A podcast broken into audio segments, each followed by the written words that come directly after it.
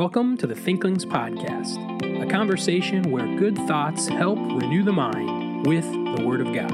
I'm Charlie Carter, and I'm here with Tim Little and Andy Stearns. Let's jump into the conversation. Welcome to the Thinklings Podcast. Hello, Tim. Shalom. Shalom Lacha. How are you this fine evening? I'm doing well. It's December. It was December last week, too. Happy December. Yes. Which December is we're, we're right in the middle of the holiday season. I'm going to ask you a question. Oh boy. This is unscripted. Of course. Is it Uh, ever? A lot of times it's unscripted. At what point is it appropriate as a warm-blooded American to play Christmas music on the calendar year? Uh, we uh, usually wait until after Thanksgiving, but uh, Thanksgiving's kind of late in the American calendar. So uh, if people want to do it a little before, I, I don't have a problem with that. After Halloween. So usually for us, it's after Thanksgiving. I'm a I'm a staunch. We we don't we don't do any jingle bells. We don't do any Santa. We don't do any anything Plus, until after Thanksgiving. yeah. Now it can be like right after Thanksgiving, Yeah, we So, usually like, set up right after Thanksgiving. Put the leftovers in the fridge? Yep. and let's bust it out. Mhm. But before that, no, no, can't handle that. I really like Christmas music. I so here's the other day I was on Spotify, not a sponsor by the way. And in case you were wondering if Spotify was a financial supporter of the Thinklings podcast, uh, they love Joe Rogan. They don't love the Thinklings as much. But uh, I I was like I want a Christmas playlist, and what I noticed is most of the really popular Christmas playlists are almost no Christiany Christmas songs. It's all the like when Santa Claus comes to town and jingle all the way junk. And Mhm. I was a little, you know, I was a little discouraged. Yeah, I really like Christmas music in our children's program. That's the four years old to sixth grade. For the closing program one night, I usually do a little challenge, but um, I canceled the challenge and I told the kids to learn a song and to play it on an instrument. So we had a few kids play piano, uh, violin, uh, just uh, various instruments, and then we sang a bunch of songs. And I think the kids really loved it. Uh, Christmas carols. And um, yeah, I, I really like Christmas music. Taught the, talked to them about minor keys because a lot of Christmas carols are in the mi- are in minor keys. So it was a good time. And um, yeah, Yeah, we we just had a Christmas cantata at Maranatha, and uh, there's there's some songs that uh, have struck me in new ways, like um, you know, kind of one that was kind of always kind of meh to me, you know, away in a manger, and uh, just just really thinking about the incarnation Mhm. and uh, just the the glory and the beauty of God being born. Uh that that was there's a couple of songs that really hit on that in our program and uh uh, that was just you know impactful to me but anyway if you're wondering listener what did that have to do with what we're doing in this episode? Almost nothing uh, other than we are going to talk about christ but but we fellowship and Yeah. thinklings talk. Good And So it's thoughts. good. Good thoughts. there's no greater thought than don't play your christmas music until after thanksgiving Sure. So uh, here's what's in the rest of the episode that we actually planned to talk about. We are going to return to some Andy's weekly wisdom. Uh, a quote from Sertillanges. We're going to have some listener emails to tend to. So we're going to mention a couple of things there, maybe some forecast for later on in the spring. We are going to do that thing we always do talk about the books and business that we've been up to. And then the main topic of our episode is we're going to start exploring the Christological Old Testament quotations in Hebrews chapter 1. And uh, that is going to be fun. So, first things first Andy's weekly wisdom. This is in Sertillanges, the chapter titled, uh, let me make sure I get the right title The Time of Work. So he's talked a lot about, you know, always being an intellectual, Uh, the continuity of work is section one here. Then the work of night. So like what um, what is supposed to go on at night, which really his big plug is like you should be getting ready to go to bed so you can be productive tomorrow, which is very smart. Uh, this quote is in the section mornings and evenings. So, again, how do you use these times of day the best? And I really like the sentiment that he shared in the first two paragraphs under that subheading. So, mornings and evenings. And here I'm just going to read, um, let's, uh, I'll just read one paragraph. Hence, the extreme importance for the worker as well as for the religious man of the mornings and evenings one cannot prepare, supervise, and end the hours of rest with an attentive spirit if those that immediately precede and follow are left to chance. So, what is he saying? So, what follows the hours of rest? One cannot prepare, supervise, and end the hours of rest. So, the night. Right. You can't do that attentive, attentively if what immediately precedes and follow are left to chance. And so, uh, what is he saying here? You have to have a plan of how you're going to wake up, how you're going to get ready to start your day, how you, you have to have a plan of how are you going to go to bed and how are you going to be done at the end of a day. So, like, who cares if you get the best night's sleep if you have no plan for the rest of it? Um, and he he develops that a little bit uh, by the very next line. He says, "The morning is sacred," and I don't know if this is true of you, Tim. the The older I get, the more I'm realizing this. That my evenings are not as good as they used to be. Where you know, the later I stay up, the harder it is for me to really concentrate. But if I have a good night's sleep and I wake up and I'm ready to go, you know, eat your breakfast, eat your Wheaties, you know, take a shower, get a cup of coffee. Some of those clear morning hours are some of the best hours I have. Uh, and so that that's kind of his sentiment there. And and just I liked, you know, you can't leave it up to chance. Yeah. And he he's made a plug a couple of times in the book that if you really want to pursue the intellectual life, have have a life of the mind, you should be devoting 2 hours a day to that. So break that down. Quite simply, an hour in the morning and an hour at night. Or two hours in the morning. Or two hours in the morning. And w- what does it take for you to plan that in and build that into your day? And each one of us has a different schedule to accommodate that, but you can't leave that up to chance. And I just I thought that was a great sentiment there. So it's it's good wisdom from uh, I think I think Andy would love. Yeah, he's an early morning guy too. Yeah. Mm-hmm. I I think some of the best things I do is when I can get to the coffee shop when it has opened, like early, and the first hour there is some of the best work. Um, anyway, so that's Andy's weekly wisdom. Moving on to some listener emails. So I'm just gonna kind of give a overview of some things that have been sent to us that we're planning to address in the future. And then Tim is going to specifically address one of those. Mm-hmm. And so the first one I have here is Brianna. Uh, you emailed in and you asked us a question. Let's see, where's my email inbox? Yes, Brianna, you had emailed in and w- wanting to talk about the topic of predestination. And uh, uh, we will address that hopefully at a later time. I just wanted to give Brianna and then Elsie a shout out. A couple of friends from camp last summer. I absolutely remember who you guys are, and I hope you're uh, finding time to get together and read good books together. And even better, if you would uh, take a picture of your little group and tag us online, we'll share it. That would be awesome. wonderful. Um, but we are going to plan to um, talk about that in the future, Brianna. Uh, Tiffany, you did ask us a question about the Lord's table, and we are planning to come back to that, just doing a little bit more preparation there. And then Decker, you've sent us a couple of good emails. Uh, one about uh, tribulation, or no, not tribulation, rapture views. And uh, so we're going to plan to address that.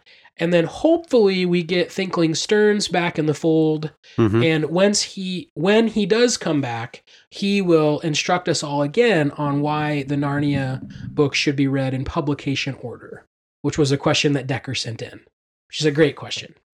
Uh, so, was that all the ones that I was supposed to? Yeah, and then I had Brian Collins. Yes. Oh, and we did we did have an anonymous email about uh divorce. divorce, Talking yeah. about Mhm. divorce and remarriage.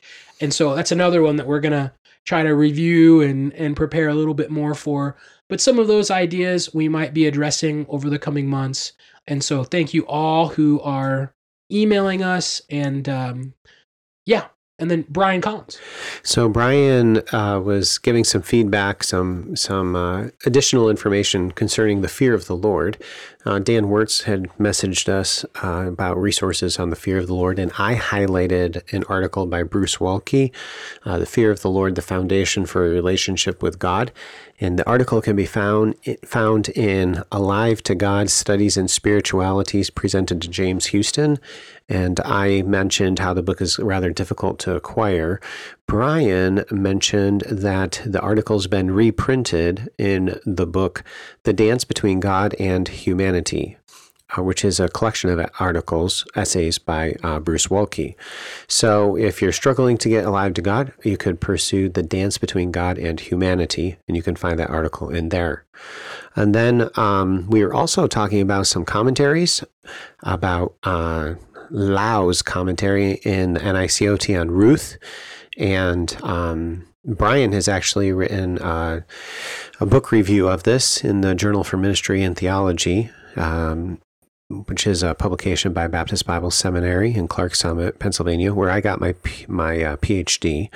Uh, and he uh, thought it really made a contribution to Ruth commentaries and scholarship.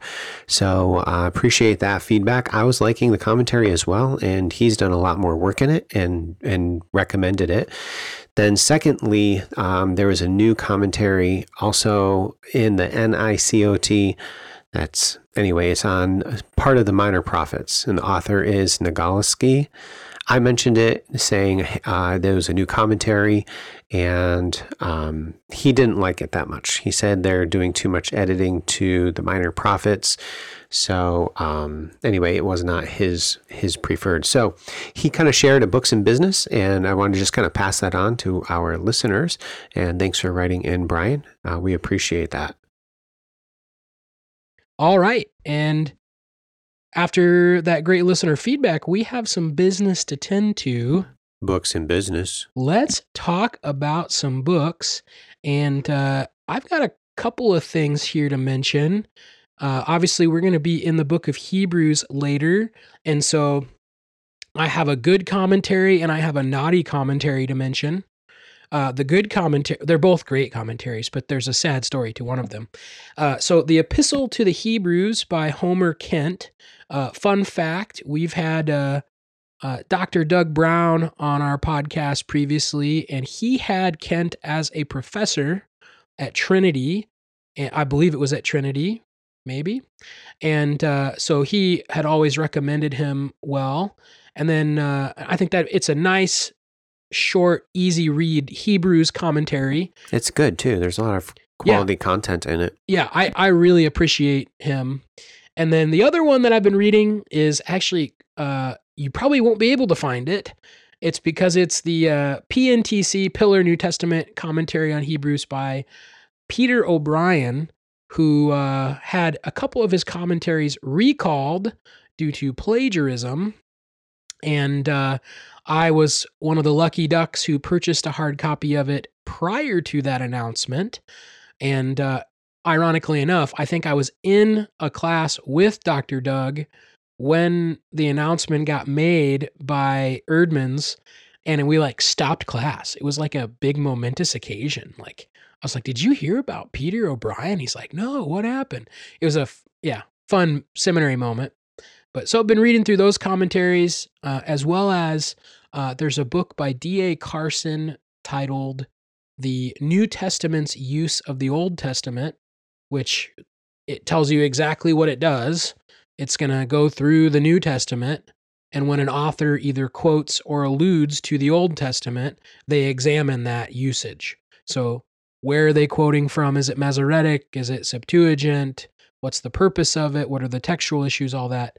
So, it's kind of a more nuanced commentary, but those are some things uh, I've been reading there. And then maybe on a future episode, I read a little tiny book called Christmas Uncut What Really Happened and Why It Really Matters and uh, something that we had at our church that uh, they were giving us and uh, read it and have some thoughts on that maybe for another episode.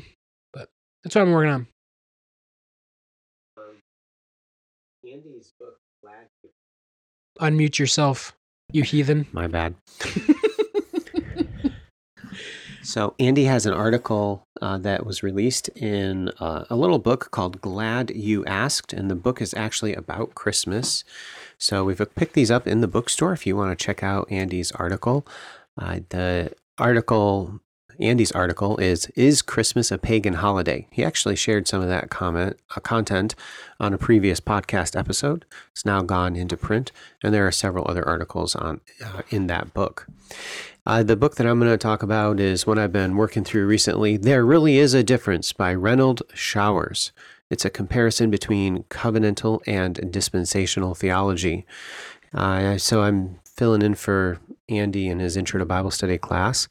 This is a textbook for that class. And uh, it's just kind of surprising to me how many of the young people in our churches don't know what dispensationalism is. This became, I don't know, something I've thought about even more, uh, we had a conversation at my house this fall. Uh, the I think we were playing some kind of game. I think it was like things that you don't know anything about, and people had to write things down that they didn't know. Somebody wrote dispensationalism. That is fantastic. Yes, and so they were going around guessing who put what down, and guess who put down dispensationalism? Was it a student? My oldest son. Oh, wow. Which shouldn't surprise me because guess what? I have not taught them. Dispensationalism. I haven't taught them dispensationalism. You know, when we learn something, we have to remember that this next generation, they don't know anything about it unless we've actually taught them. They don't know. And to be fair, and th- this is this is an anecdotal piece of evidence from a couple of Bible classes is that a lot of students do know what dispensationalism is in principle. They just don't know what it's called and why it's called that. So, like some of the main tenets of dispensationalism, students would like, oh, yeah, I do believe that, but they don't maybe understand all of its nuance and ramification. Yeah. And so, uh, or its name. somebody else put hermeneutics and ding ding ding it's the same type of a thing because we we use these terms we throw them around it just helped me to realize too i need to not i make a lot of assumptions but um, dispensational theology is a particular way of god's administering his rule over the world and how the the old testament administration of how god ruled over the world was is different than the new testament administration of how God ruled over the world. So if you think through the Old Testament dispensation, the New Testament dispensation, that gives you just a broad stroke of what dispensationalism is. Now, that's very simplistic, of course. A lot of people ascribe to like seven different dispensations because the Old Testament law doesn't come until Exodus 19. So, what was going on in Exodus 18 and beforehand? A different administration, how God was ruling through the world. And that was called the dispensation of promise. And before that, you had even different ones. And there's some discussion concerning how many dispensations there are. And I don't really get worked up about that. I don't care if you think there's seven or eight or five or whatever. And, and that's not one of the main components of dispensationalism. What is one of the main components of dispensationalism or the main component? I, I would say the primary tenet Mm-hmm is that scripturally, the church and Israel are not the same group. Right. And so I would contend the same thing as well. There's a distinction between Israel and the church. And while that may seem like, oh, well, of course there's a difference between Israel and the church. Well, the point is that the church is not the new Israel. The church is not the true Israel. And, and so um, I've been reading through, you know, Showers' book. Um, there really is a difference. And if you're like, man, I don't really know this whole dispensationalism thing very well, this would be a good book for you to pick up. Uh, you can just kind of blast through even the first few chapters if you want to just get uh, uh, um, a rudimentary understanding of dispensationalism. It does matter because how you interpret a lot of the Bible uh, will change if you believe in amillennialism or some form of covenant theology, some kind of idea that the church is the new Israel or the true Israel, and that ethnic Israel is no longer a um, uh, a part of God's plan for the world, then that's going to affect a lot of your interpretation of a lot of the Bible. So that's why it's important. There really is a difference. Renald Showers. And we we've had questions, and this man, this is a deep take here, okay? But we we've had questions emailed to us way back in the day, you know, to to the extent of, and I don't honestly remember exactly the content or content, the context of them, but something along the lines of, well, why does it matter if this author meant this thing when he wrote this book? If if we found new meaning in it today, why why can we not say it means this now. You know, and I, I believe the context was something in like a Lewis or Tolkien realm. It wasn't scripture. But uh, Lewis's response to a question like that is that we have an ethic as an academic person to understand and speak about someone fairly and equitably. So to take someone's words and suppose that they mean something that they didn't mean is actually unethical.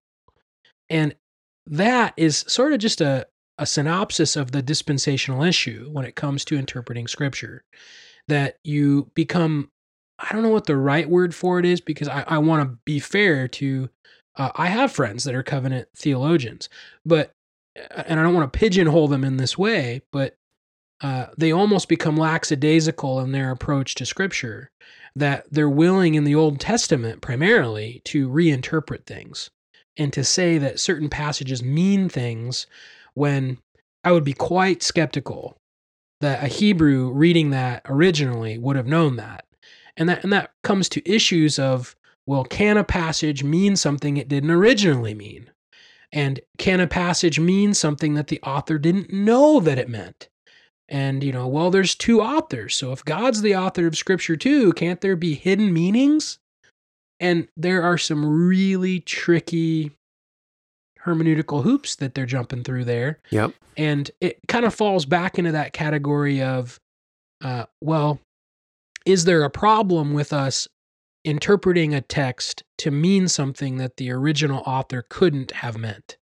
And uh, we won't go any any further into it, but that that becomes a, a distinctly unique dispensational covenant uh, problem eh, not a problem, eh, uh, you know, something that needs solved in in your thinking.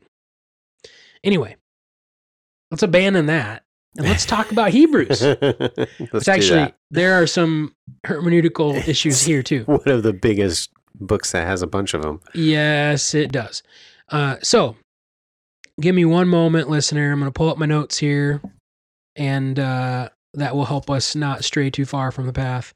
So, we've mentioned some things from Hebrews in previous weeks and months, and it was kind of scattered ideas. And I'll give you just the origins of this. A couple of guys from my church, we decided to start getting together. It's like, hey, what what what should we do? Uh, whenever you participate in some type of discipleship relationship with someone, uh, just encourage you that it pr- probably should have something to do with the Word of God in some capacity. You should probably pray in some capacity and then if you want to do some other nonsense like talk about books, you know, that's great too. Um, but so as we were talking about what scripture should we look at, we like, well, let's look at Hebrews. And so that's kind of the origin of why I started spending some time here. And uh, I want to focus some attention specifically in chapter one on the Old Testament quotations that are used, and then why and how they're being used by the author of Hebrews to make the point he's making. So uh, that was my introduction. Now let's give a little bit of background to the book of Hebrews. So it's being written to struggling Hebrew Christians who are becoming convinced that returning to Judaism might be the way to go. They're pondering that they never suffered as a Jew like they are suffering as a Christian. And perhaps if they were to go back to the old ways, hence abandon Christ in this new message, that they would then uh, escape some of the suffering that they've encountered. And so that's what they're sort of being tempted with is to return to Judaism rather than this new way of Christianity. And the writer of Hebrews is addressing that. And uh, he's succinctly answering that by saying, Jesus is way better. He is way better than your prophets. He's way better than the angels. He's way better than Moses. He's way better than your old temple and all of its sacrifices. And uh, we might eventually make it, you know, way down the road into, you know, the heart of the book, which is like eight, nine. Uh, but that's that's how the book opens is that Jesus is better. The opening verses show us that he's better as a revelation to us than the prophets of old. It says this God has in these last times spoken to us through his Son. And he used to speak through the prophets, but now we've been given a revelation that's the Son. And then the rest of chapter one is he starts building this argument about why Jesus is better than angels. A quick side thought here. It's maybe not something you've ever pondered. Have you ever thought, hmm, is Jesus better than the angels? Probably not, unless you've read the book of Hebrews. So, why are they thinking this? Why would the recipient of the epistle to the Hebrews be thinking about Jesus' relationship to angels? And here's sort of the flow of thought Angels are a magnificent creation, and from an external physical standpoint, humans do not seem to be better than angels. In fact, angels seem much more glorious. However, man was given the image of God, which is likely related to the dominion that Adam and the race as a whole was to have over the earth. Jesus, as the second Adam, is uh, anticipating, or maybe we shouldn't even say Jesus, we should say the Messiah, as that second Adam, will perfectly embody and restore this image as the perfect king. However, how could Jesus, if he really was better, become a human? And so you could see that this would be a contention that the doubting Jewish believers could be thinking about is well, if Jesus really is better, why was he incarnate? And that brings us right to Christmas, right? Because that's little baby boy in the manger. So, how could that little baby asleep on the hay really be better than the archangels or the cherubim or the seraphim? And so that that's the question that is uh, the substance of doubt, most likely. So the writer of Hebrews is helping them answer that contention, and the way he does it, Tim, is by doing what? Quoting Old Testament passages. He goes to his Old Testament, which you know, rightfully so, wasn't Old Testament at the time. It was just the Testament. I don't know, you know, the Torah. Uh, most of his quotations that he's going to employ here, uh, I believe most of them are Psalms. Um, maybe there's one controversial one that we're not really sure where it's at, but that's quote three. We're not going to talk about that one today. Uh, so if you remember, there's a previous episode where we talked about there were seven descriptions of Christ in these opening verses. And uh, I don't know if this was specific or not, but we now have seven Old Testament quotations about Jesus. And so this episode, we're going to look at the first two, which is Psalm 2 and 2 Samuel 7. And they're coupled together because they're making the same point. We'll look at the other five in subsequent episodes. So, as we come uh, to these passages and this time of year when we celebrate Jesus' incarnation, the birth of Jesus, Christmas, these verses help remind us of the amazing miracle of the birth of God as a full human and yet fully God. Uh, I just sang at church, and we're going to come back to this later, just uh, yesterday, veiled in flesh, the Godhead see. Hail the incarnate deity. So, what do these two passages quoted in Hebrews 1 teach us about Jesus? And so now we have to go to our Bibles. So, Hebrews chapter 1, and uh, we're going to start reading in verse 3 and kind of catch it running through uh, our two quotations in verse 5. So, verse 3 He is the radiance of the glory of God and the exact imprint of his nature, and he upholds the universe by the word of his power. After making purification for sins, he sat down at the right hand of the majesty on high, having become as much superior to angels as the name he has inherited is more excellent than theirs. So before we get to the quotations in verse 5, Tim, I'm doing I'm doing what Tim does to me. Oh boy. What is the main reason given in verse 4 that Jesus is superior to the angels? Is the radiance of the glory of God. That's verse 3. Oh, where did you what verse? Verse again? 4. In verse four, He's superior to the angels because he has something that they don't. he's inherited the name. Yes. He has inherited a better name. hmm And so, what is this talking about? Like, Jesus is a better name than Michael or Gabriel? No. Uh, what it's referring to here is not his you know specific personal name but more so the title the position that he holds. And that's going to be reiterated in both of the quotations.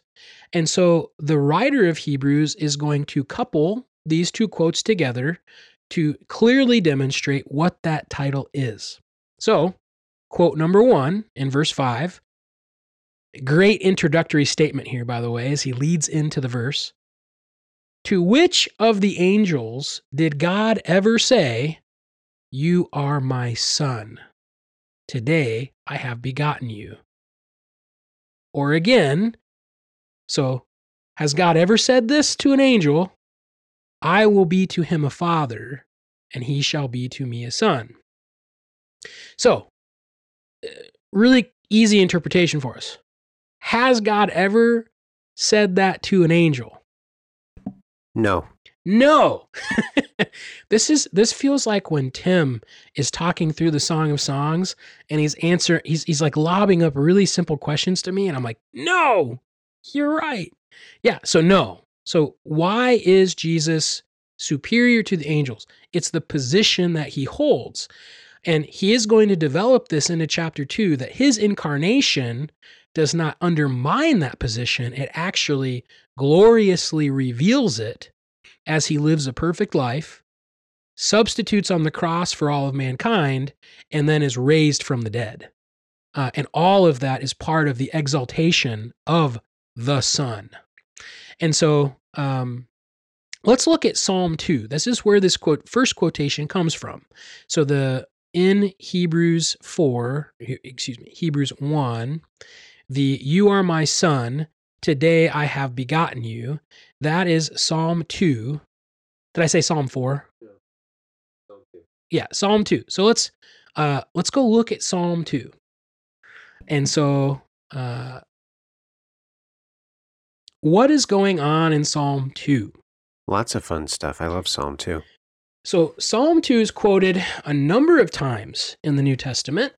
And uh, w- what's going on here? So let's just read it.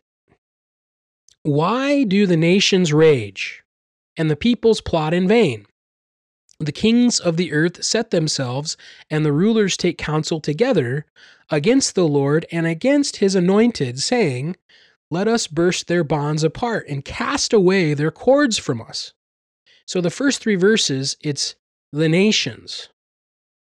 And they're looking at the rule of God, the Lord, and they're saying, let's be done with this. Yeah, they don't want to submit to God's dominion, his king- Exactly. kingdom. And of particular note in verse 2, it's not just the Lord that is being uh, rebelled against, the Lord and his Messiah is the specific word there. If you were a good Christian in the era that Hebrews is being written and you're reading your Old Testament Septuagint, you would read that verse and you would read the Lord's Christos, his anointed one. Right. Most people that are quoting this in the New Testament are saying that this is being written of Jesus. This has some hermeneutical issues to it. Is it being written about a literal Hebrew king, David or one of those lines, uh, or is it only prophetically speaking to Christ? We're not going to get into that. Just realize he is pulling this context of Psalm 2. He knows here are the nations rebelling against Christ.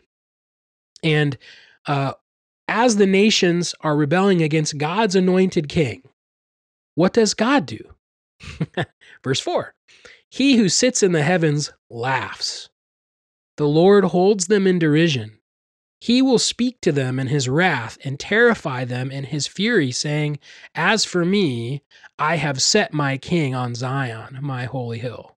It's like you you can do whatever you want to do, but you're not going to escape this rule.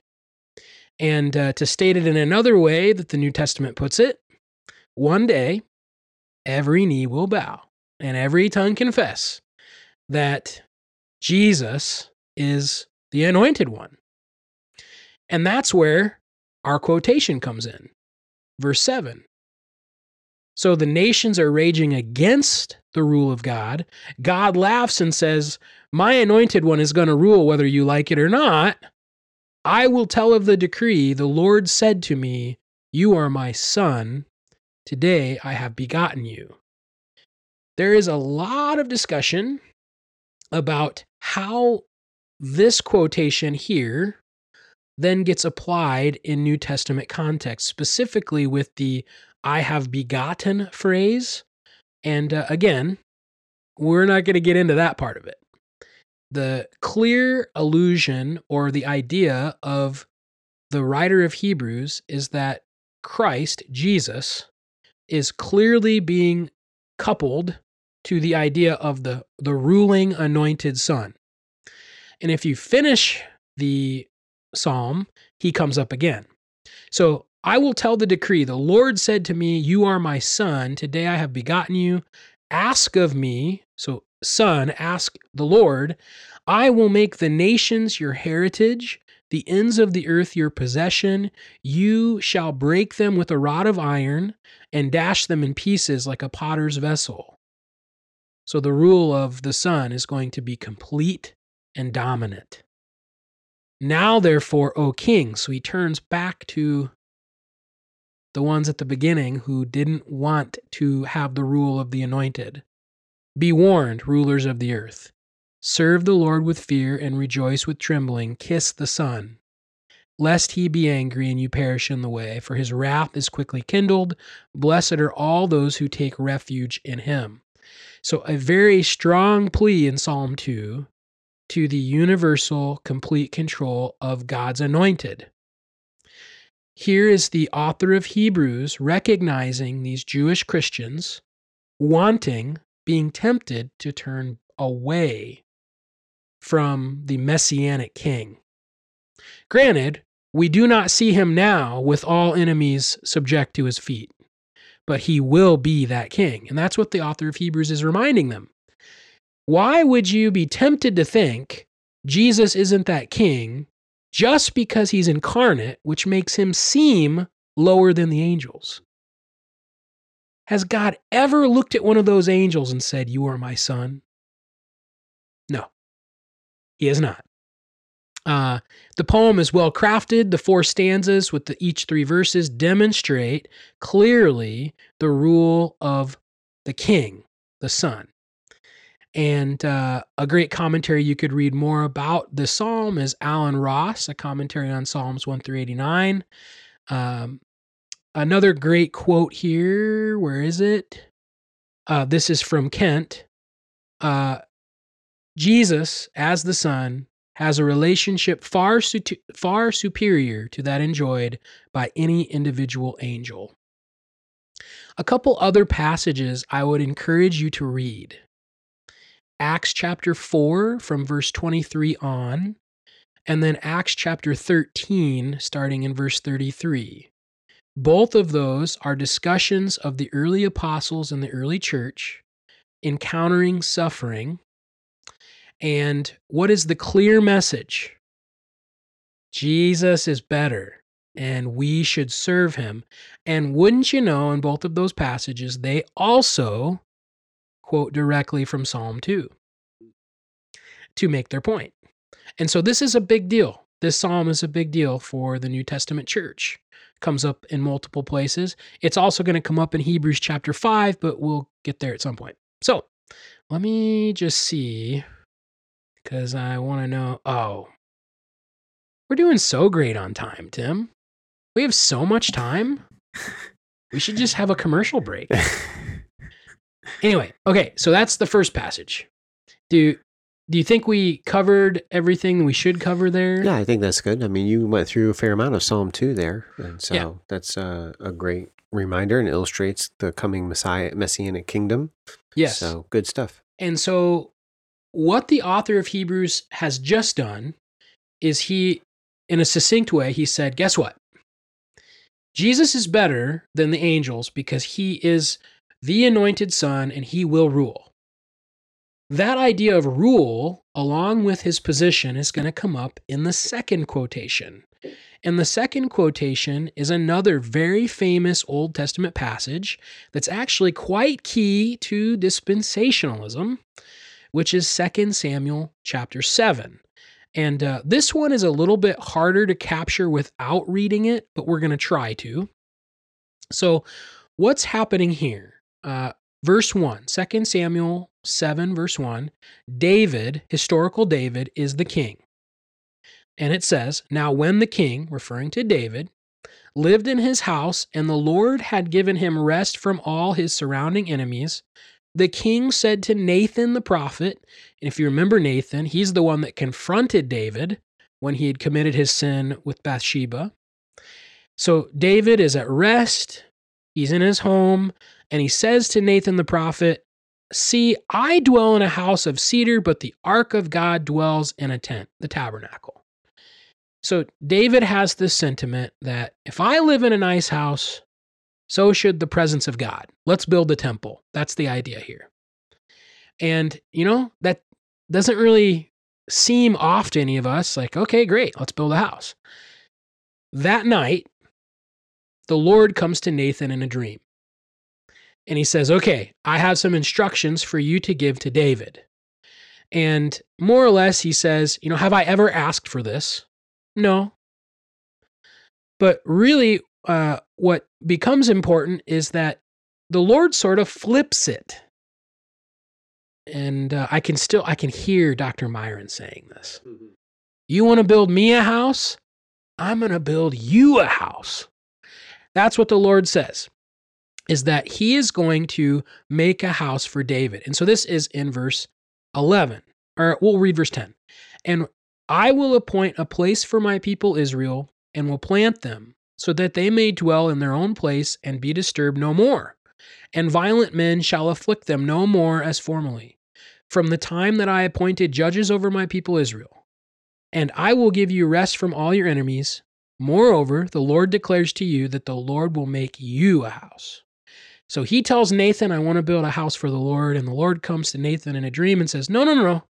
Tell David I'm going to make him a house. Well, what are we talking about here?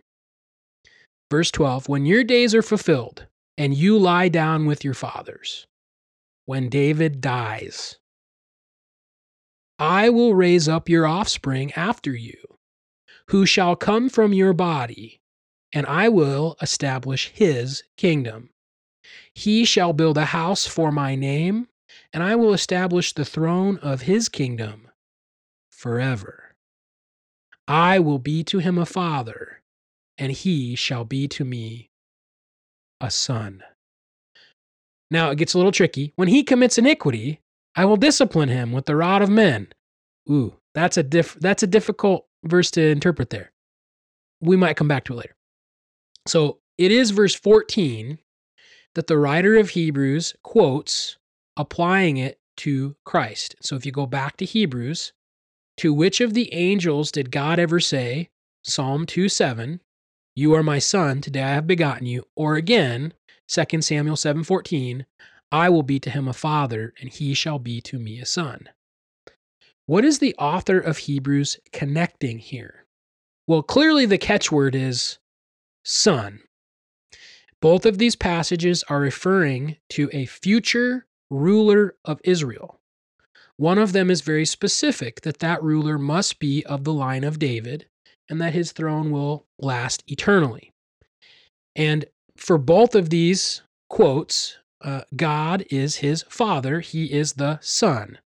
And very clearly, the author of Hebrews is saying, This is that guy. so, do you remember 2 Samuel 7, where God promised an eternal ruler to come after David? And the believing Hebrew would say, Oh, of course I do. Which, by the way, when Matthew undertook a gospel to the Israelites, what did he think so important to point out in Matthew chapter 1? that Jesus was a physical descendant of who? David. David. Why is that meaningful? Well, the promised king had to be a Davidic ruler. And part of dispensationalism, we think God will literally fulfill his promises. So we expect there to be a literal Davidic king that rules eternally uh, and as a part of that, physically on earth, uh, which Jesus has never done that. We would think that he would someday fulfill that. What the author of Hebrews is saying, why is Jesus better than the angels? Well, he's the son. He's the Psalm 2 7 son who you should kiss and yield to because he's the ruler. And he is the fulfillment of 2 Samuel 7:14. He is the one of David's seed who is going to rule forever. Jesus is that guy. And so it's such a beautiful coupling of the Old Testament passages to help a struggling Christian. Why should I be a Christian? Because Jesus is that ruler. He is the promised Messiah. And uh, what's so beautiful about that is that that is not only for Jewish people. Uh, Psalm 2 was very clear. All the rest of the nations should understand who this guy is too. And so uh, that's the point that the um, the author of Hebrew is, is making here. He couples the messianic Psalm 2 with the Davidic covenant in 2 Samuel to remind us that the baby boy is the Messiah. Now, I mentioned this earlier that we're going to come back to this. Yesterday in church, I sang these lyrics. Veiled in flesh, the Godhead see, hail the incarnate deity. That is a 1700s hymn by Charles Wesley titled Hark the Herald Sings. Hark the Herald Angel Sings. Uh, I have here the original lyrics from what I believe is 1739. This is where I asked you earlier if you knew what the old English word for welkin or velkin is. Uh, and Tim did not know what that was. It's talking about the heavens. Uh, but here, here is uh, these lyrics, and I just thought here's a great Christmas ending to a great Jesus messianic uh, podcast. So let's, you know, what what do the angels themselves uh, say regarding this boy? Hark how all the Velkin rings, all the heavenly beings sing. Glory to the King of Kings, peace on earth and mercy mild, God and sinners reconciled. Joyful, all ye nations rise. That is Psalm 2 uh, join the triumph of the skies. You know, the angels are are not superior to the sky. They rejoice and worship the sky. Which, by the way, that's the next couple quotations in Hebrews. We try not to get ahead of ourselves. Join the triumph of the skies. Universal nature say, Christ the Lord is born today. Christ by highest heaven adored, Christ the everlasting Lord. Late in time, behold him come, offspring of a virgin's womb. Veiled in flesh, the Godhead see. Hail the incarnate deity. Pleased as man with men, I appear. Jesus, our Emmanuel here. Hail the heavenly Prince of Peace. Hail the Sun of Righteousness. Light and life to all he brings, risen with healing in his wings.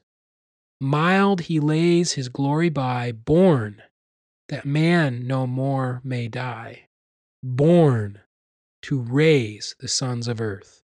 Born to give them second birth. Come, desire of nations, come. Fix in us thy humble home. Rise, thy woman's conquering seed. Bruise in us the serpent's head. Now display thy saving power. Ruined nature now restore. Now in mystic union join, thine to ours and ours to thine. This is the last verse. Adam's likeness, Lord, efface. Stamp thy image in its place. Second Adam from above, reinstate us in thy love. Let us thee, though lost, regain, thee, thy life, the inner man. O to all thyself impart, formed in each believing heart. So, a beautiful, beautiful reminder that Jesus is that guy. Any closing thoughts? It's just a great reminder, especially this time of year, who Jesus is and that he is the Son, uh, the Son of God, exalted above the angels. And as powerful as angels may seem to be, the Son is more powerful still. Hmm. And he has brought reconciliation to us with the Father. Praise be the Lord. Thank you guys for listening and uh, keep writing into us. We love uh, interacting with you and uh, hope you enjoy the next couple weeks of Christmas fun and podcasts. And we will see you next week on the Thinklings podcast. Thank you for listening to this episode of the Thinklings podcast. We would love to hear from you. If you have any feedback, suggestions, or potential topics that you'd like us to discuss, you can contact us through our email, thinklingspodcast at gmail.com. Remember, don't let this conversation end with this podcast. Read good books, talk about them with your friends, and always continue to cultivate your mind. See you next time on the Thinklings Podcast. The Thinklings want to remind our listeners that the Thinklings Podcast is our personal production.